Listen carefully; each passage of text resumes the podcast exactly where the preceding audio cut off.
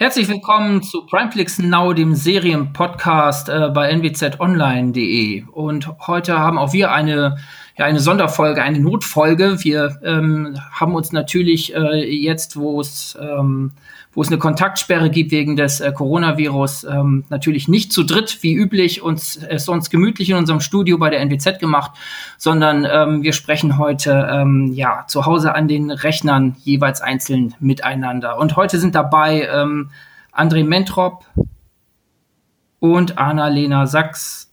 Hallo. Und Timo, hi. Wie gesagt, heute mit einer etwas anders aufgenommenen Folge als sonst. Wir improvisieren ein bisschen, aber dennoch darf man gerade jetzt, wo so viele zu Hause sitzen und viel Zeit zu verschwenden haben, den Nutzen von Netflix und Amazon Prime und den ganzen Streamingdiensten nicht unterschätzen. Wir können ein bisschen anbieten und haben uns das ein oder andere angeschaut und sagen euch, was man jetzt gerade in diesen Tagen besonders gut gucken kann. Auf der Liste haben wir diesmal die zweite Staffel von Altered Carbon. Das war ja vor 2 Jahren, war die erste Staffel einer unserer großen Tipps des Jahres sogar. Dann haben wir The English Game auf Netflix. Wir haben Ich schweige für dich, auch eine Netflix-Serie. Dann haben wir Systemsprenger, das ist ein Kinofilm, den man auf Netflix gerade sehen kann. Dann haben wir Brief für den König. André, wo läuft das? Das läuft auch auf Netflix. Ja, auch auf Netflix. Und dann haben wir noch eine kleine Vorschau auf Mandalorian, der bei Disney zu sehen sein wird. Wir fangen aber an mit Altered Carbon, wo die Erwartungen ja nun richtig hoch waren. Und ich glaube, vor allen Dingen André war ein großer Fan der ersten Staffel vor 2 Jahren, meine ich. Und erzählen uns, worum es in der zweiten Staffel geht. Genau, also ich war ja ein Riesenfan der ersten Staffel. Hat mich auch echt so ein bisschen gefoppt, dass es jetzt Tatsache 2 Jahre gedauert hat, bis die zweite raus ist, aber ich bin trotzdem sehr froh. In der ersten Staffel ging es halt darum, dass Takeshi Kovacs, ein Elitesoldat, ein ehemaliger, neu aufgetaut wurde. Es gibt in dieser Sci-Fi-Welt gibt es sogenannte Stacks, da wird das Bewusstsein hochgeladen und der menschliche Körper ist sozusagen nur noch ein reiner Anzug, den man trägt und theoretisch jederzeit wechseln kann. Dementsprechend ist halt auch das Universum schon sehr besiedelt. Es ging viel auf verschiedene Welten. Und in der ersten Staffel spielte sich eigentlich fast alles nur auf der Erde ab. Und es ging darum, ein Matt, der getötet wurde sozusagen, hatte halt ein Backup dann. Mets sind die reichsten Leute, die es gibt und die einfach ewig leben, mehrere 100 Jahre schon. Da sollte er den Mord aufklären. Dadurch hat er auch so ein bisschen Bekanntheit nochmal erlangt, weil er vorher 250 Jahre eingeschläfert sozusagen war, eingesperrt. Und jetzt in der zweiten Staffel geht's halt ähnlich los. Wir haben komplett neue Charaktere. Wir haben einen neuen Schauspieler für Takeshi Kovacs. Allerdings, was sehr schön ist der alte Originalschauspieler sozusagen in seinem Körper, in dem er in der Serie geboren ist, der ist auch wieder mit dabei. Und viele neue Leute, viele neue Orte, die besucht werden. Und sonst ist der Anfang der Staffel Tatsache gleich. Es wird wieder ein Matt getötet, beziehungsweise ein Matt hat Angst, dass er getötet wird. Heuert Takeshi Kovacs an und als er ankommt, ist der Matt schon tot und er wird in das Ganze reingezogen. Und das auch noch unbedingt auf seiner Heimatwelt, auf der er eigentlich damals geboren ist. So viel kann man halt schon mal als eigentliche Story sagen. Man muss halt sagen, man merkt der zweiten Staffel an, dass sie wieder unglaublich hochwertig produziert wurde. Was mich am meisten stört, ist, dass ich mit der deutschen Synchro ein paar Probleme habe, denn ich finde, der neue Synchronsprecher für Takeshi Kovacs, für den neuen Körper, der schafft es einfach nicht, dieses Feeling rüberzubringen. Ich habe deshalb extra mal auf Englisch umgeschaltet und mir das angeschaut. Und da schafft das viel, viel mehr auch diese Stimmlage und alles darzubringen. Man muss halt sagen, es ist natürlich unglaublich schwer, eine andere Person zu schauspielern, die vorher schon von 2 anderen Leuten geschauspielert wurde. Und da hapere ich so ein bisschen mit der neuen Staffel, dass das im Deutschen nicht so klappt, im Englischen klappt das sehr gut. Und alte Charaktere, wie zum Beispiel das Hotel, welches im ersten Teil auch mit dabei war, begleitet ihn auch weiter. Es kommen noch viele Leute, die er von vorher kannte, die auch wirklich interessante Rollen spielen. Man will halt gar nicht so viel verraten, weil jedes kleine bisschen, jede Figur, die man verrät, die drin vorkommt und alles, nimmt halt so einen kleinen Teil der Spannung der Story weg. Ich weiß nicht, wie weit habt ihr geschaut? Ich habe es immer mal wieder angehabt und laufen lassen. Ich bin ehrlich gesagt fast immer eingeschlafen. Vielleicht habe ich es zu spät geguckt. Ich war immer, wie du sagst, auch vom Design her total begeistert, wie auch in der ersten Staffel auch. Wir haben damals, glaube ich, gesagt, zeitgleich lief damals der neue Blade Runner an und wir hatten gesagt, das, was wir uns vom Blade Runner erhofft hätten und nicht gefunden haben, das bietet uns Altered Carbon, dieses völlige, perfekte Abtauchen in einer fremden, zukünftigen Science-Fiction-Welt. Das finde ich hier vom Design her genauso wieder, aber es fiel mir total schwer, wie du sagst, Kontakt aufzunehmen mit der Geschichte. Also mich hat das auch erstmal schwer irritiert, mich an den alten neuen Helden dran zu setzen. Ich habe es nun in der Zeit auf die Idee gekommen, bin ich nicht, das aufs Englische dann umzustellen. Also vielleicht wäre das noch eine Chance für mich. Aber ich habe gedacht, tolles Augenfutter, aber es zieht mich nicht so rein und begeistert mich nicht so wie die erste Staffel. Obwohl ich gar nicht wüsste, was ich da der Geschichte vorwerfen könnte, denn es ist wirklich nach wie vor so eine Noir-Geschichte, wie so ein bisschen wie in einem Film Noir. Es gibt so einen auch nicht ganz sauberen Helden. Alles ist so ein bisschen düster und der wird halt in so eine Geschichte reingezogen.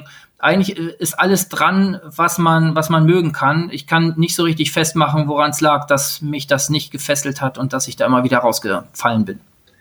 Also bei mir ist es wirklich so, ich habe am Anfang ganz, ganz schwer getan, reinzufinden. Ich habe mich echt extrem auf die Staffel gefreut. Hab dann gestartet und habe, glaube ich, die erste Folge echt 4-5 Mal abgebrochen, weil für mich auch der Funke nicht übergesprungen ist. Als ich dann auf Englisch geguckt habe, ging es deutlich besser. Ich habe sie dann auch nochmal auf Deutsch geguckt und ich muss sagen, wenn man erstmal drin ist in der Staffel, wenn man dem Ganzen die Zeit gegeben hat und die Story sich ein bisschen entwickelt hat, ist auch die zweite Staffel echt richtig gut und hervorragend und wirft wieder viele interessante Themen auf und Gedankenspiele.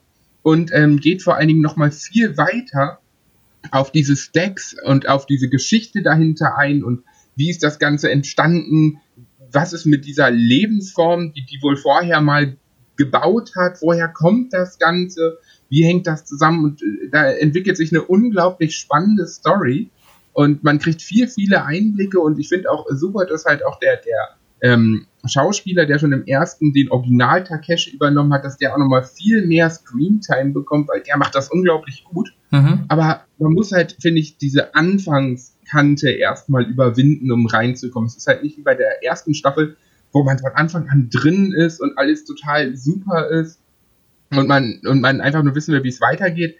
Hier ist es halt so, dass auch viele Logikfehler, die entstehen, sozusagen Sachen, die in der ersten Staffel auf eine Art gelöst wurden, bekommen jetzt in der zweiten Staffel eine ganz andere Bedeutung, was einen halt rausreißt, wenn man sich daran noch erinnert. Wenn man sich daran nicht großartig erinnert, dann stört einen das deutlich weniger.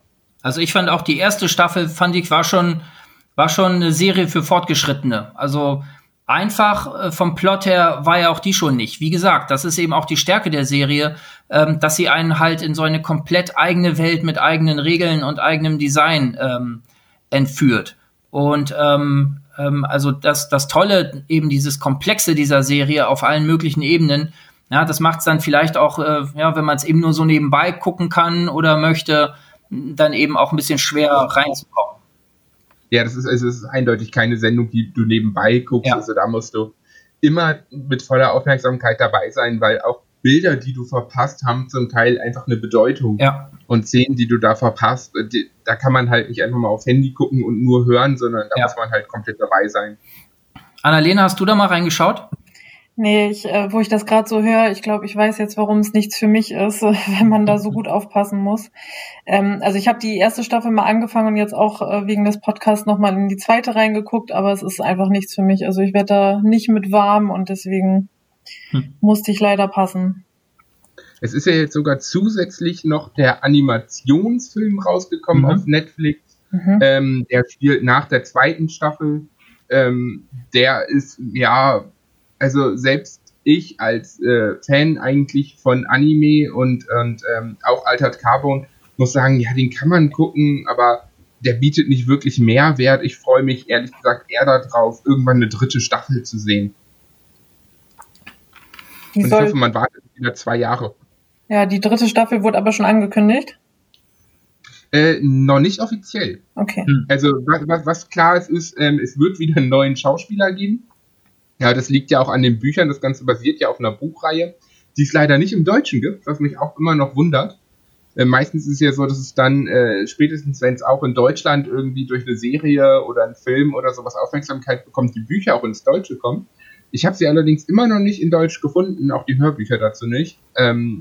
Naja, ich bin mal wirklich gespannt. Ich hoffe, das kommt halt auch noch, weil ich glaube, dass die Bücher nochmal einen deutlichen Mehrwert bieten, nochmal einen deutlich größeren Einblick in das Ganze. Aber also, ich muss sagen, also auch die zweite Staffel war wirklich extrem gut, wenn man sich denn über diesen Anfang hinaus wagt und sich mit dem Schauspieler anfreunden kann. Das Einzige, was mich halt wirklich absolut stört im Deutschen, ist halt die Synchronisation von ihm. Denn er hat halt diesen Charakter, den er in der ersten Staffel hat, da hat auch viel die Sprache ausgemacht, die Art und Weise, wie man spricht und wie er Sachen sagt, betont und auf Sachen reagiert. Und das klappt mit der deutschen Synchro nicht so gut. Im Englischen ist er Tatsache echt extrem nah am Original dran, wodurch das Ganze auch nochmal viel mehr Immersion erlangt. Also ich würde sagen, einen Tipp müssen wir auf jeden Fall aussprechen, also für die ganze Serie, also für beide Staffeln. Denn wer sich da rein denken kann und die Zeit hat und die Aufmerksamkeit hat, der kann da wirklich eine Perle entdecken. Naja, und wer es eben nicht schafft, der, ja, für den ist das dann vielleicht auch mal nichts. Aber ich glaube nach wie vor, auch wenn ich mir das Design, auch wenn ich nicht selber jetzt mit aufgesprungen bin, aber auch das Design sagt mir in diesem, bei dieser zweiten Staffel schon, dass das etwas ist, was sich lohnt, wenn man denn... Wirklich einfach mal weiter gucken, einfach mal die erste und die zweite Folge überstehen, so ungefähr, und dann ist man auch wieder voll mit dabei, finde ich. Also ich finde auch, man muss einen Tipp aussprechen, gerade für die erste Staffel, die ist fantastisch. Ja. Und das Gute ist, die erste Staffel ist halt auch ja komplett abgeschlossen eigentlich. Die zweite Staffel bietet eine neue Geschichte. Das heißt, man kann theoretisch auch nach der ersten aufhören. Allerdings finde ich, man sollte der zweiten durchaus eine Chance geben, denn einige Sachen, die da passieren, sind schon extrem cool und geben nochmal einen deutlich tieferen Einblick in diese ganze Geschichte. Okay. Ich denke, das können wir so stehen lassen.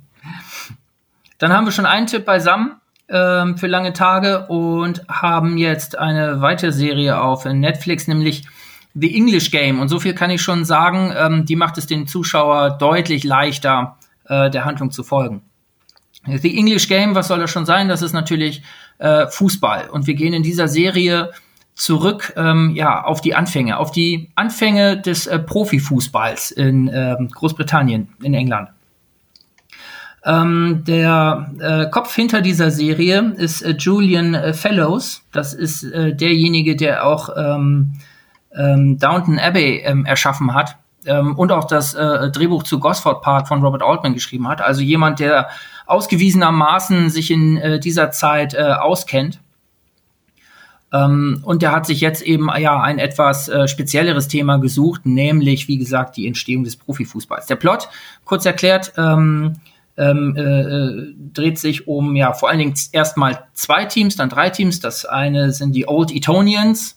Das ist ein Elite-Club, wo reiche Unternehmer Fußball spielen. Eigentlich Gentlemen. Bitte? Gentlemen, genau. Gentlemen. Die sich aber nicht so benehmen. Man muss dazu sagen, in dieser Zeit, wir schreiben das Jahr 1879, ist das eher ein Sport für Privilegierte. Also wir haben diese Teams mit Privilegierten, wie diese Old Etonians. Ne? Eton ist ja auch das Elite-College dort, wo die ganzen Reichen drin sind. Und auch die machen eigentlich die Siege im FA Cup, den es damals schon gab, den es ja heute noch gibt, unter sich aus. Und jetzt gibt es quasi so ein Team, was so ein bisschen oben anklopft, Darwin. Und der Fabrikbesitzer, dem dieses Team gehört, der macht etwas Revolutionäres. Nämlich, der sagt, um weiterzukommen, hole ich mir einen Topspieler aus Schottland. Und verpflichtet quasi Fergus Suter und seinen Kumpel, Jimmy Love, genau. Die beiden holt er in sein Team. Das ist eigentlich gegen die Regeln damals, denn es ist explizit kein Profifußball. Ne? Deshalb, wir sind hier eben bei der Geburtsstunde des Profifußballs. Also eigentlich ist das schon ein unerhörter Akt, dass eine Mannschaft nicht einfach mit den Fabrikarbeitern dort antritt, sondern sich eben, um das Spiel zu verbessern und voranzutreiben, zwei Topspieler aus einer anderen Liga holt. Das müssen die deshalb auch am Anfang etwas verschleiern. Die dürfen nicht zugeben, dass sie bezahlt werden und extra gekommen sind, nur um Fußball zu spielen, sondern sie werden da quasi angestellt in dieser Fabrik des Clubbesitzers. Naja, und fordern dann eben diese Old Etonians im Viertelfinale des FA Cups heraus. Auch bei den Old Etonians gibt es einen Starspieler, Arthur Kinnaird. Und eigentlich ist es letztlich so eine Geschichte dieser beiden Männer. Arthur Kinnaird, der eben ein Upper-Class-Spieler ist, der sich, aber der irgendwie einen neuen Geist mitbringt und versucht, so von dieser steifen, in sich abgeschlossenen Upper-Class da so ein bisschen rauszudenken. Und auf der anderen Seite haben wir Fergus Suter, der eben diese alten Strukturen von unten zerbricht.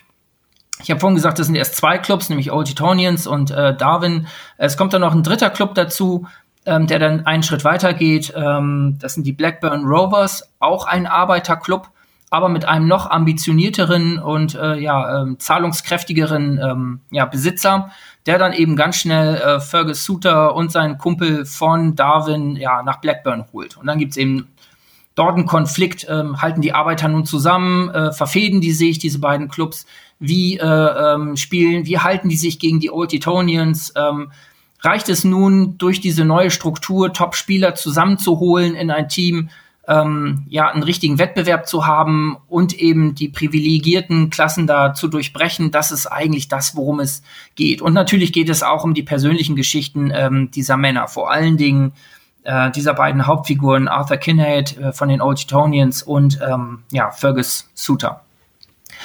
Das ist, also ich fand es so schon spannend, wenn ich diese Geschichte höre. Es ist viel Reales dabei. Also es sind tatsächlich Teams gewesen, die um diese Zeit um den FA Cup gespielt haben.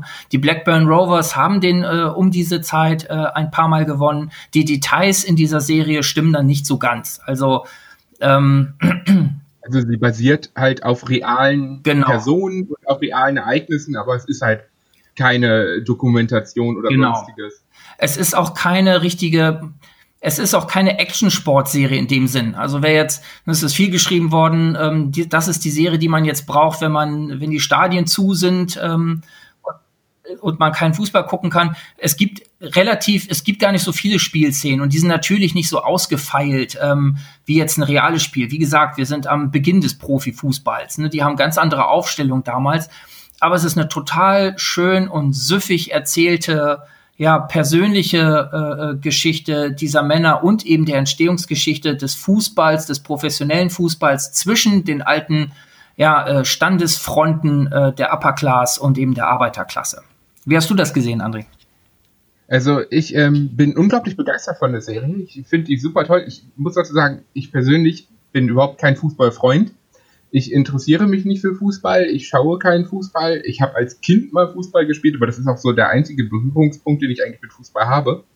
Und ich finde die Serie super toll und ich finde dieses von wegen, das liest man halt überall, das ist die Serie, die man braucht, wo jetzt die Stadien geschlossen sind. Es geht halt so gut wie gar nicht also es geht zwar um das Thema Fußball, aber Fußball sieht man halt kaum.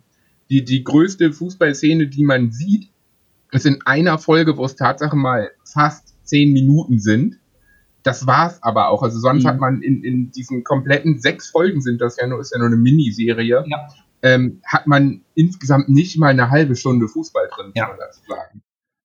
Aber der Rest ist so toll. Also die Machart ist toll, die Kostüme sind toll. Man merkt halt, dass er vorher Downton Abbey gemacht hat.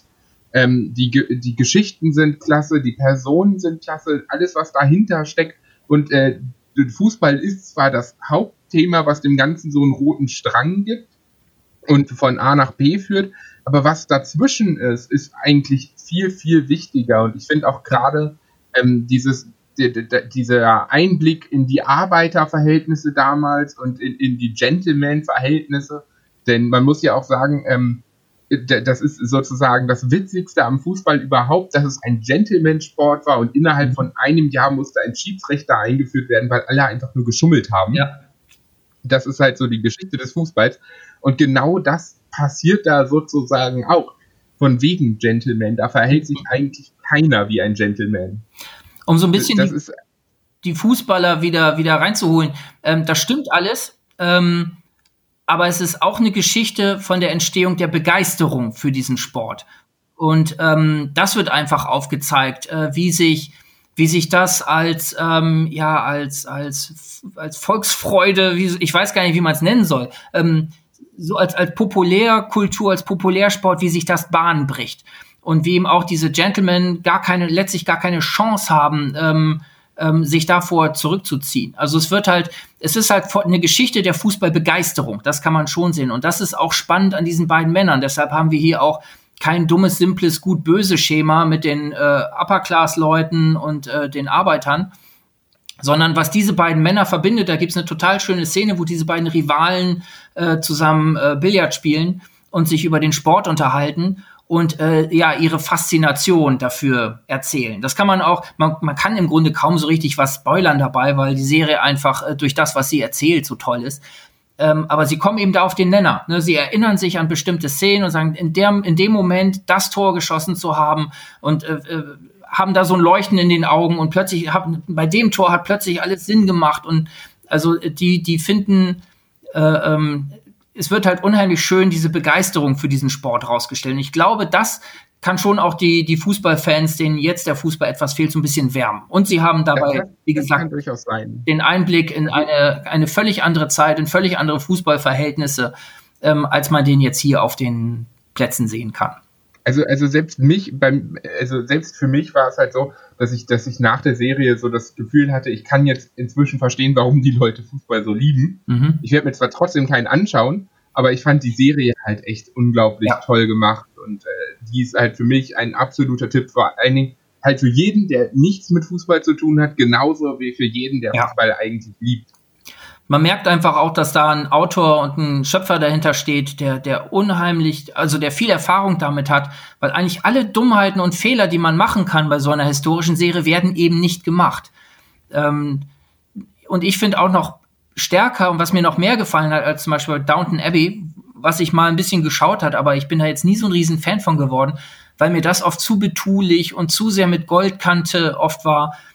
Das hier schon so ein bisschen rauer und direkter erzählt. Also du hast nie dieses überschnörkelte im historischen Baden und umgekehrt hast du auch nicht so Anachronismen. Das habe ich bei einer anderen Serie mal kritisiert, wo man quasi so ein Setting hatte, auch England Ende des vorvorigen Jahrhunderts, das war Alienist, glaube ich, wo du aber Leute drin hast, die wie heutige Leute reden und denken. Und auch das ist einfach schön in die Vergangenheit gesetzt. Du merkst halt richtig, wie es diese alten, ganz fixen Klassengegensätze gab, die für ganz viele dort selbstverständlich sind. Also du hast, also der ganz normale Mensch damals hat offenbar so gedacht oder wird eben so gezeichnet in dieser Serie. Und wie sich so dieses Bewusstsein darüber hinweg, auch von Fußball als Phänomen über diese Klassen hinweg, wie das so anfängt aufzubrechen, ganz langsam, das ist unheimlich toll und authentisch gezeichnet. Also es wirkt zumindest authentisch. Es wirkt nie irgendwie falsch und schief und gestrig und komisch gezeichnet, sondern es wirkt immer stimmig, diese Perspektive. Also ganz, ganz großartig, eine ganz tolle kleine Serie, die auch für mich ein unbedingter Tipp in diesen Tagen ist. Anna-Lena, überzeugt? Ja, mittlerweile schon. Tatsächlich habe ich ähnlich wie André nichts mit Fußball am Hut und deswegen auch einen Bogen um die Serie gemacht. Mhm. Aber wenn ich mir das jetzt so anhöre, muss ich da vielleicht doch nochmal reingucken. Ja, ist absolut nichts, wo man jetzt ein Fußballenthusiast sein muss, sondern das ist einfach in jeder Hinsicht eine ganz tolle Serie. Ja, mehr Tipp kann man nicht aussprechen, glaube ich, ne? Nee, auf keinen Fall. Ich glaube, wir haben jetzt noch einen Tipp. Anna-Lena hat sehr lange dafür plädiert, Ich schweige für dich in den Podcast mit aufzunehmen. Ich weiß nicht, warum wir da mal wieder drüber weggegangen sind, aber jetzt ist es soweit. Jetzt soll es sein. Genau, Ich schweige für dich läuft gerade auf Netflix. Auf Englisch heißt die Serie The Stranger, finde ich tatsächlich ein bisschen passender, den Titel. Basiert auf dem gleichnamigen Roman von Harlan Coben. Aber worum geht's? Darin kommt immer wieder mal eine Fremde zum Vorschein, die das Leben verschiedener Menschen zertrümmert, sage ich jetzt mal, weil sie ihnen Geheimnisse über Verwandte oder auch ihre Partner verrät, weshalb die natürlich total geschockt sind. Und so passiert das auch Adam Price. Auf den ersten Blick denkt man auch, der hat ein ganz glückliches Leben. Der ist mit seiner Frau schon lange verheiratet, hat 2 Söhne, nette Familie. Und dann ist er eines Tages bei einem Fußballspiel mit seinen Söhnen und in so einer Art Bar oder Aufenthaltsraum spricht ihn dann diese fremde junge Frau an. Die hat eine Baseball-Cap auf und sieht auch so aus, als ob sie nicht unbedingt erkannt werden will auf den ersten Blick. Und die sagt ihm dann, dass seine Frau vor ein paar Jahren eine Schwangerschaft nur vorgetäuscht haben soll. Das erfährt man dann als Zuschauer später, sie hat wohl das Kind verloren, aber bis dahin soll sie die Schwangerschaft sowieso nur vorgetäuscht haben, sagt diese Fremde. Der Adam Price ist natürlich erstmal geschockt und denkt sich, was will die von mir? Warum erzählt die mir sowas? Die Frau hat ihm aber auch Beweise geliefert, wodurch Adam das dann nachvollziehen kann und auch rausfindet, die hatte recht. Er spricht dann natürlich seine Frau darauf an und sie verschiebt das Gespräch aber erstmal auf den Abend und will ihm das dann erklären. Und dann ist seine Frau aber verschwunden. Sie schickt ihrem Mann noch eine Nachricht von wegen, dass alles okay ist und man sich keine Sorgen machen braucht, aber es ist ja ein Thriller und man weiß eigentlich, dass das dann nicht so ganz stimmt, dass bei ihr alles okay ist. Das ist erstmal so die erste Storyline. Parallel verfolgt man dann noch eine zweite Storyline. Da geht's um eine Gruppe Teenager. Das sind die Kinder von den Erwachsenen in der ersten Storyline. Ich glaube, so kann man es am besten erklären. Und bei denen dreht sich erstmal alles um eine Party, die scheinbar ziemlich eskaliert ist, denn am Morgen danach wird ein geköpftes Alpaka gefunden. Und was noch ekliger ist, was obendrauf kommt, dass an dem Tier anscheinend Bissspuren von einem Menschen sind. Da wird dann halt erstmal natürlich die Polizei hinzugezogen und die Polizistin Johanna Griffin versucht, den Fall dann aufzuklären. Auch eine ganz wichtige Rolle in der Serie insgesamt und ich finde, die hat auch ein super Zusammenspiel mit dem Charakter Adam Price. Genau, sie versucht das dann aufzuklären, was mit dem Alpaka passiert ist und dabei findet sie mit ihrem Partner in einem Wald einen nackten, bewusstlosen jungen Mann, der anscheinend auch vorher auf dieser Party war. Von dieser Party bekommt der Zuschauer aber nur so ein paar Schnipsel zu sehen und man kann sich nicht ganz denken, was da jetzt passiert ist, inwiefern das so eskalieren konnte. Und grundsätzlich werden nach dem Muster halt nach und nach immer mehr Charaktere vorgestellt, die das Bild zum Teil komplizierter machen, aber man findet einfach nach und nach raus, was die alle miteinander zu tun haben. Und die besagte Fremde vom Anfang ist natürlich auch weiterhin aktiv dabei, den Menschen, die der Zuschauer kennenlernt, weiter Geheimnisse zu verraten und die auch somit zu erpressen. Sie verlangt dann zum Teil Geld von den Leuten.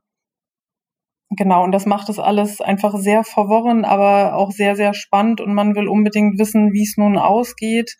Wo ist Adams Frau, will man wissen. Da sind so viele Verstrickungen, Geheimnisse. Also von mir ist es auf jeden Fall ein ganz klarer Tipp. Oder was meint ihr? Ich habe nicht alles gesehen, aber doch recht viel davon. Ich fand es auch total spannend. Was ich am stärksten fand, waren die Darsteller. Also mich hat es auch sehr dran gehalten, weil ich dieser Hauptfigur, also nicht der Fremden, sondern erstmal, wie heißt er doch gleich? Adam. Genau, Adam, weil ich auch dem sehr gut folgen konnte. Also mich hat die Serie sehr gut abgeholt. Ich fand auch die Verwicklungen sehr spannend. Ich fand es manchmal ein bisschen... Aber da kann man drüber wegsehen. Das finde ich jetzt nicht irgendwie einen schlimmen Kritikpunkt oder so. Manchmal fand ich es ein bisschen schematisch, wie so die Spannung geschürt wird und so ein bisschen durchsichtig. Ne? Wenn, oh hoppla, ich habe mein Handy gerade vergessen. Ne? Wenn da die Aufklärung gerade drin gewesen wäre oder ja, genau. Gerade wenn irgendwas, was gesagt werden könnte, was eine Situation auflöst und wo das Geheimnis hervorkommt, oh, mein Handy klingelt, ich muss jetzt weg. Also das ist manchmal, finde ich, ein bisschen einfach gelöst, solche Knotenpunkte. Und da denke ich mir, ja, da hätte man vielleicht ein bisschen geschickter sich was einfallen lassen können, um die Geschichte voranzutreiben oder um irgendeine Falle zu stellen oder eine Sackgasse einzubauen. Aber das ändert nichts daran, dass es trotzdem ein unheimlich spannendes Netz ist. Und wie gesagt, ich finde halt, dass es eben auch sehr tough, geradlinig inszeniert und gespielt ist und deshalb kommen die Stärken dieser Spannungsserie da auch gut raus. Mhm. Für mich der einzige Nachteil an der Serie war Corinne, die Frau von Adam, von dem Hauptcharakter, die hat mich, ich weiß, ich kann es gar nicht sagen warum, aber die hat mich tierisch genervt. Also ich weiß nicht, ob es euch auch so ging, aber mit ihr bin ich einfach nicht warm geworden. Ja, ich war sowieso ja erstmal auf Adams Seite. Ja, das sowieso. Deshalb musste mir die gar nicht sympathisch sein. Ich habe mich immer gefragt, ist das für mich plausibel, dieser Grund, der da kommt? Es wird ja erklärt, man findet dann ja heraus, was dahinter steckt. Und ich weiß gar nicht, die Auflösung, wird das nochmal richtig aufgelöst irgendwann? Ob das so gewesen ist, wie seine Frau erzählt hat? Das ist jetzt schon ziemlich lange her, dass ich das Ende gesehen habe, aber ich glaube, ich war am Ende zufrieden mit der Auflösung. Also ich meine, es wird alles erklärt. Okay, also ich habe auch einige Auflösungen und einige Zwischenschritte habe ich gesehen und da war nicht auch jetzt nichts irgendwie unlogisch oder völlig. Ne? Das war immer so am Rande dessen, wo man sich denkt, passt das noch oder geht das gerade noch?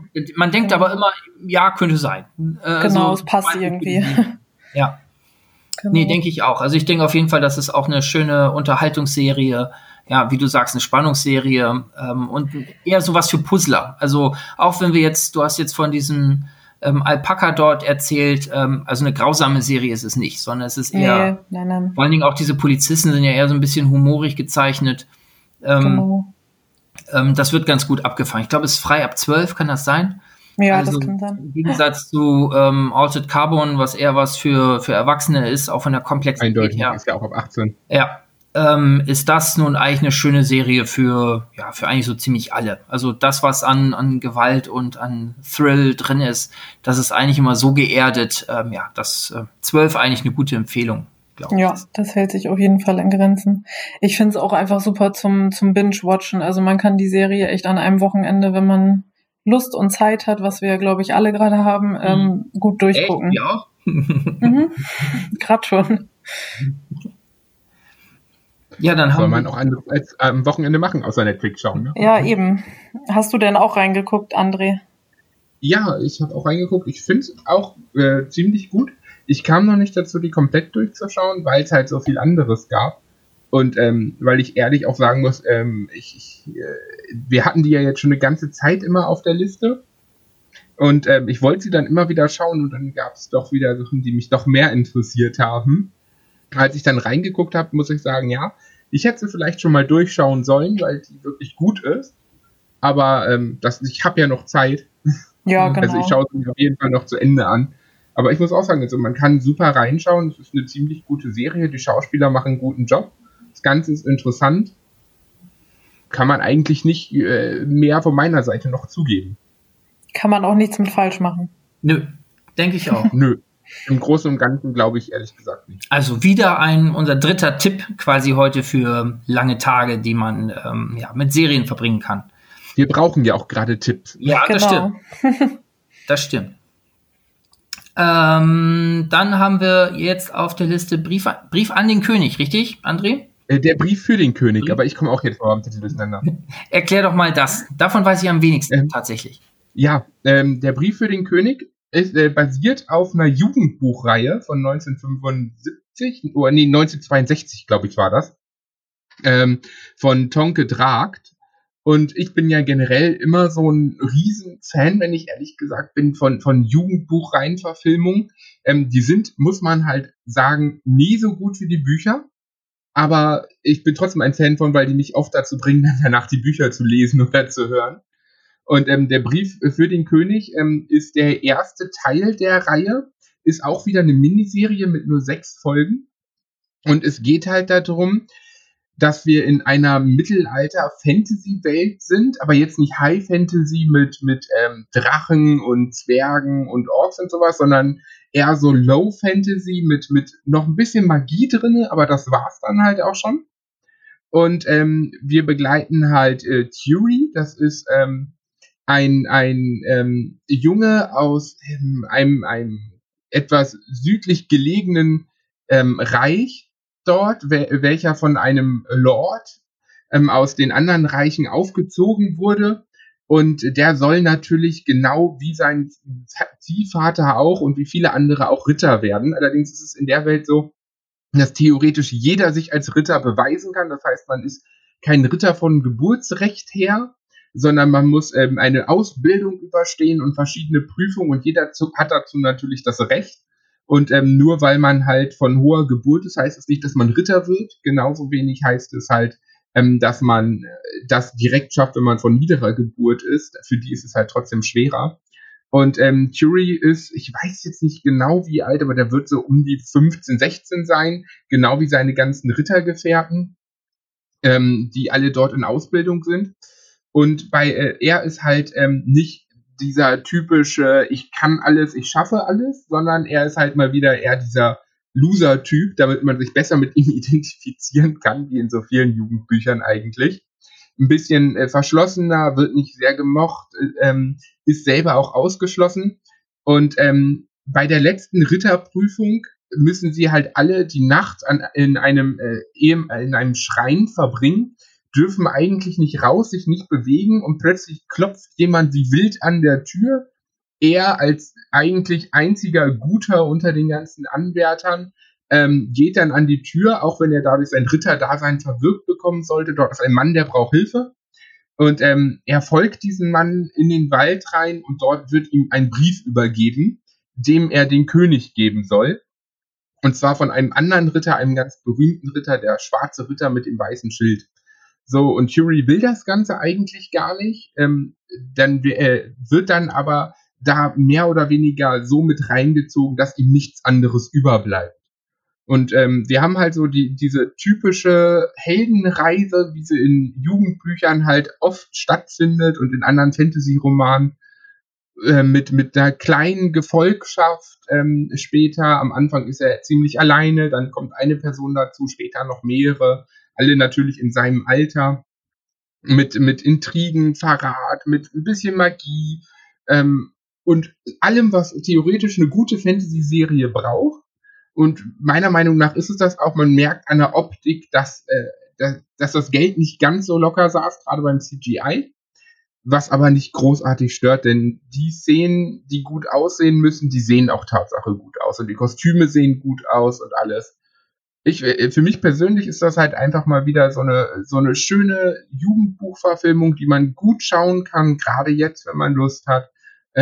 Es sind halt auch nur 6 Folgen, immer unter einer Stunde, und super anzuschauen, macht einfach Spaß, finde ich. Und scheint auch familientauglich vor allen Dingen zu sein. Absolut familientauglich. Also klar, es findet auch dort ein bisschen Gewalt statt. Es ist halt Fantasy, aber ich glaube, das ist auch ab 12 freigegeben, und das ist auch überhaupt kein Problem, das ab 12 zu schauen, wenn man sich das heutige Kinderfernsehen anschaut, so ungefähr. Vor allen Dingen bin ich halt unglaublich gespannt. Es gibt halt noch mehrere Bücher in dem Universum, Und die Serie schließt eigentlich ziemlich gut ab, ohne irgendwie Cliffhanger oder sonstiges. Ich habe trotzdem die Hoffnung, dass wir die anderen Bücher halt auch noch verfilmen, weil mir das echt Spaß gemacht hat, das zu schauen. Und wenn man sich erstmal mit den Charakteren so ein bisschen arrangiert hat, passt das Ganze auch. Klar, es ist hier und da auch mal klischeebeladen und es sind so typische Szenen drin, die wahrscheinlich nicht in den Büchern vorkommen, die sie aber trotzdem reingebracht haben, weil das zur modernen Entwicklung einfach dazugehört. Das hat mich aber recht wenig gestört am Ende.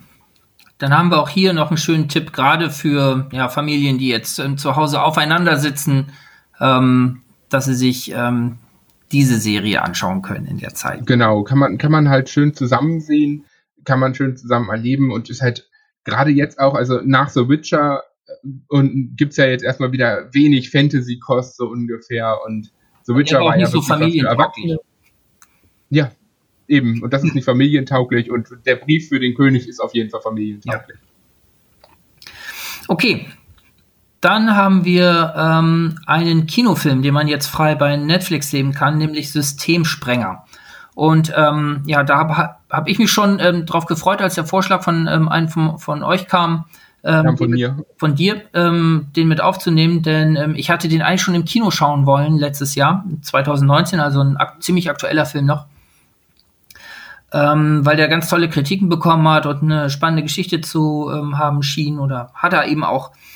Ich bin ins Kino nicht gekommen, da habe ich ihn verpasst. Nun kann man ihn schon auf Netflix sehen und worum geht's? Es geht um die 9-jährige Benni, die ein Trauma mit sich schleppt, als Kleinkind misshandelt wurde und die jetzt vor allen Dingen auf Berührung im Gesicht völlig panisch reagiert, um sich schlägt, aggressiv wird und die halt auch sonst wenig Halt im Elternhaus findet. Sie hat eine Mutter, Bianca, die aber selber so ein haltloser Charakter ist und sich vielleicht gern um Benni kümmern würde, aber völlig überfordert ist und eben dieses Kind nicht bändigen kann. Umgekehrt braucht Benni umso mehr Halt durch Vertrauenspersonen, durch ihre Mutter, durch wen auch immer. Und eigentlich jede Instanz, in der Benni landet, jede Sonderschule, jede Einrichtung ist eigentlich am Ende überfordert. Also deshalb auch der Filmtitel Systemsprenger. Benni ist ein Kind, das jedes System zu sprengen droht und eigentlich durch jedes Raster zu fallen droht, das der Sozialstaat für solche Kinder eben bereithält. Letzte Chance für Benni scheint ein Anti-Aggressionstrainer zu sein, Micha, der ihr in einer dieser Einrichtungen zugeordnet wird. Der arbeitet eigentlich mit kriminellen Jugendlichen, also mit Kriminellen, glaube ich, tatsächlich, ne? Auf jeden Fall mit schwierigen Jugendlichen. Kriminellen und gewalttätigen Jugendlichen. Also auch jemand, der sich im Kampfsport auskennt, der selber auch tough ist und eine härtere Gangart hat und der sich halt eben jetzt daran versucht, Benni zu erden.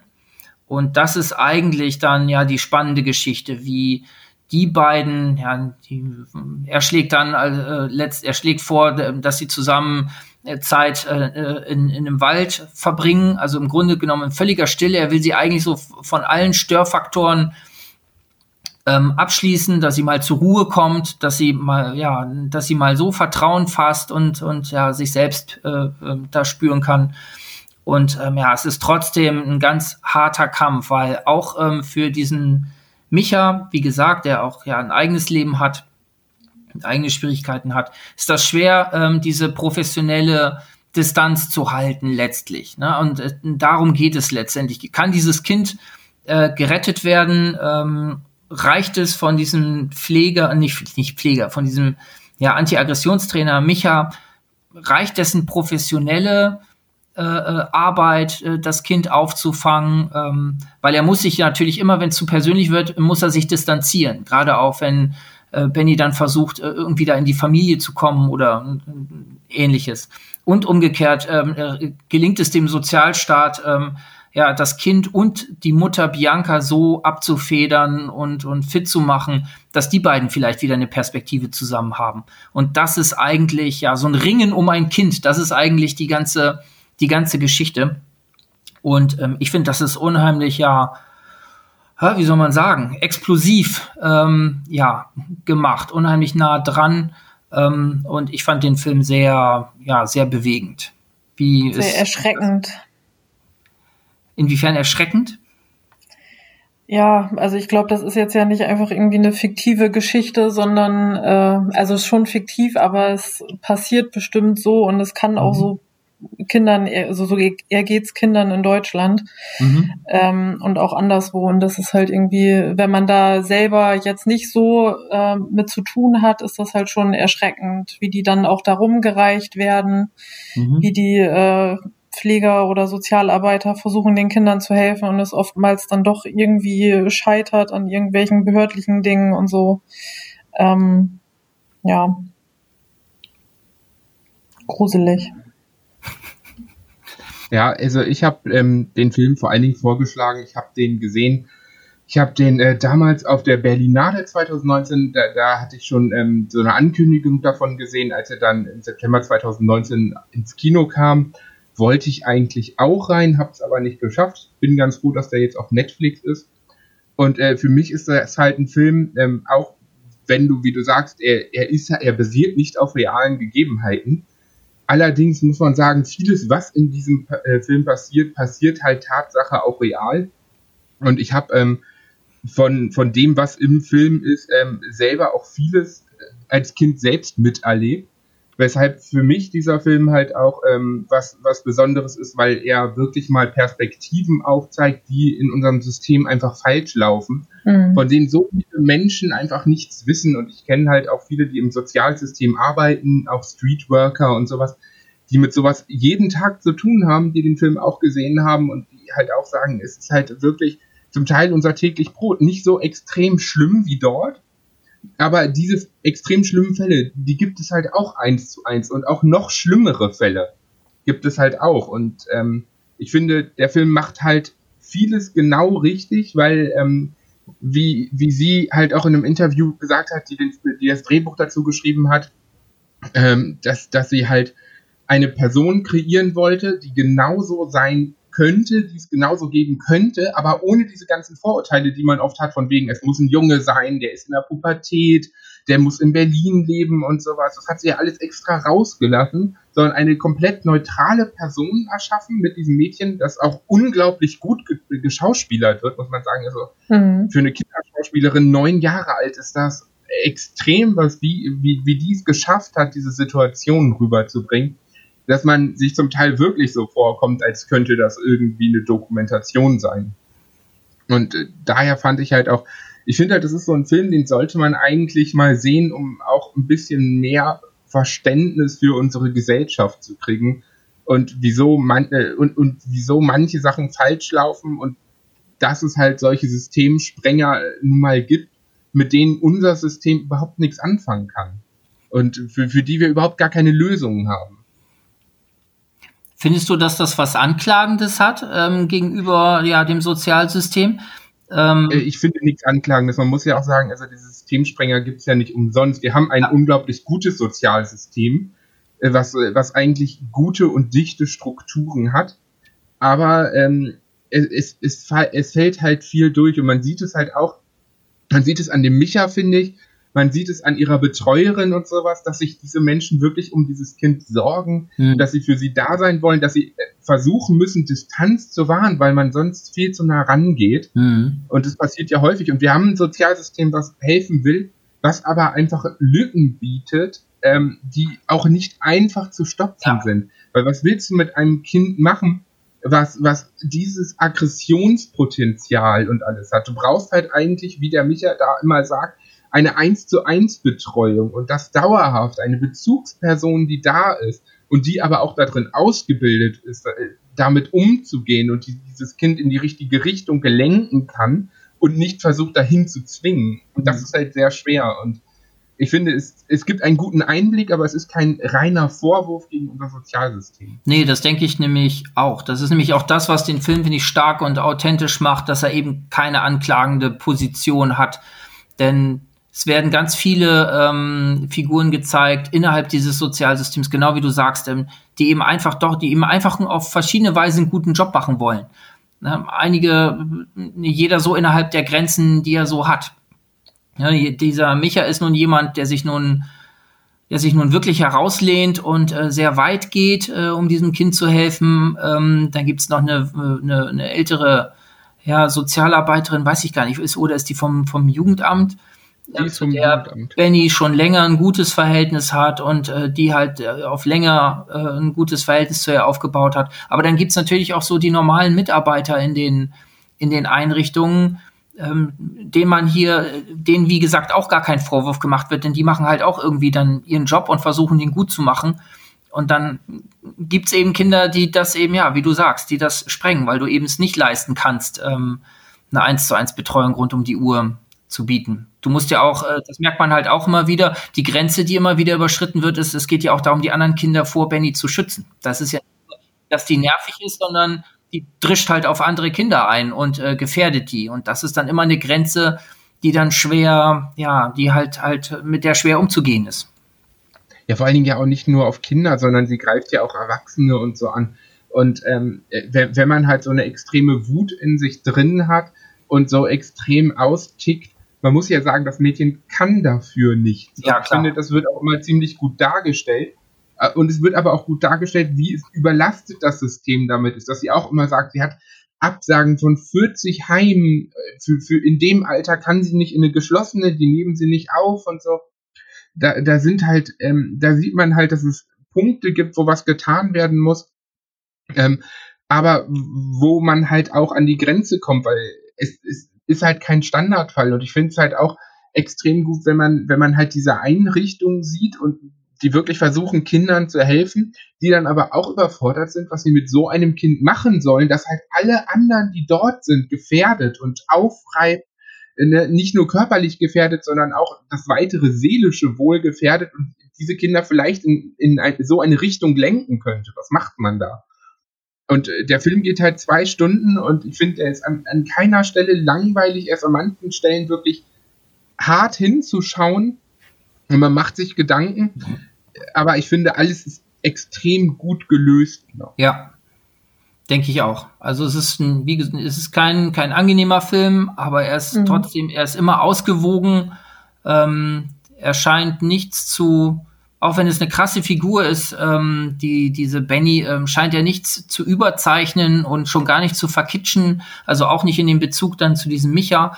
Der trifft dieser Film von Nora Fingenscheid trifft einfach eine unheimlich gute Balance, um diesem Thema gerecht zu werden. Und deshalb ist das, wie gesagt, es ist nicht die nette Unterhaltung, mit der man sich mal einen Nachmittag berieseln lassen kann, aber es ist ein toller Film, der, denke ich, auch unbedingt ein Tipp wert ist. Ja, das ist halt auf kein Popcorn oder Wohlfühlfilm, aber ein Film, den man auf jeden Fall mal gesehen haben sollte und der auch zeigt, dass auch wir in Deutschland Kino machen können. Ja. Denn ich finde, das ist ein Film, den hätte man auch Tatsache im Kino sehen können. Ja. Und es ist schön, dass Netflix den jetzt im Programm hat, damit jeder sozusagen Zugriff auf diesen Film hat. Denn das ermöglicht nochmal viel, viel mehr Leuten auch einen Einblick in dieses System zu bekommen und auch zu verstehen, warum unser Sozialsystem so wichtig ist, warum unsere Sozialarbeiter so wichtig sind, wieso es so wichtig ist, dass wir diese ganzen Hilfen haben und so gut wir es in diesem Fall Tatsache in Deutschland haben, dass wir noch Systeme haben, die zumindest versuchen, das aufzufangen. Mhm. Auf jeden Fall. Dann haben wir jetzt noch einen, willst du wirklich schon einen Tipp aussprechen, André, oder wollen wir nur ein bisschen vorteasen aufs Thema? Ich will auf jeden Fall eine Runde teasen, und zwar geht es um The Mandalorian zum Abschluss nochmal. Gestern lief die erste Folge auf Pro7. Ab morgen ist Disney Plus online. Ich muss gestehen, ich habe die ganze Staffel schon vor einiger Zeit gesehen, weil ich die ganzen Monate nicht warten konnte. Wann ist morgen? Wann ist morgen? Stimmt, morgen ist der 24.3. in Deutschland. Also da der Podcast heute online kommt, aber für alle anderen... die sich für Disney Plus interessieren, die wissen auch, es kommt am 24. raus. Wir haben dann nächste Woche dazu auch nochmal einen Podcast, wo der Heiner dabei ist, wo wir auch nochmal mehr über diese Serie reden, auf jeden Fall, und noch anderes von Disney. Ich muss halt sagen, The Mandalorian ist halt eine richtig tolle Star Wars-Serie, endlich mal wieder nach diesem ganzen Film, die für mich im neuen Star Wars-Universum nicht wirklich was waren. Wer die erste Folge gesehen hat, wird es auch schon merken. Und es ist wirklich so ein Space-Western, wie ich das eigentlich echt mag. Es ist dreckig, es ist düster, Und was ich besonders auch an der Serie liebe, ist halt immer der Abspann, den man unbedingt gucken sollte. Überspringt den auf keinen Fall wegen den ganzen Artworks. Da will ich auf jeden Fall schon mal einen kleinen Tipp aussprechen. Und für alles Weitere, da müsst ihr dann halt beim nächsten Mal einschalten. Dann macht Heiner nämlich die Erklärung dazu. Da freue ich mich schon drauf, was er von der Serie hält. Ich bin auch gespannt. Und dann sind wir für heute durch mit ganz vielen Tipps, die wir euch bieten konnten und die euch hoffentlich ein bisschen über die trüben Tage im Haus hinweghelfen können. Ihr könnt uns könnt ihr hören auf nwzonline.de, bei Spotify, bei iTunes, bei radio.de, bei Stitcher, bei podcaster.de. Und bleibt gesund und lasst euch nicht entmutigen von den Tagen draußen. Fahrt ein bisschen runter, wenn es geht. Und ja, macht's euch gemütlich, solange ihr könnt, mit ein paar netten Serien. Und einige davon haben wir euch ja ans Herz legen können. Bis zum nächsten Mal. Tschüss. Tschüss. Tschüss.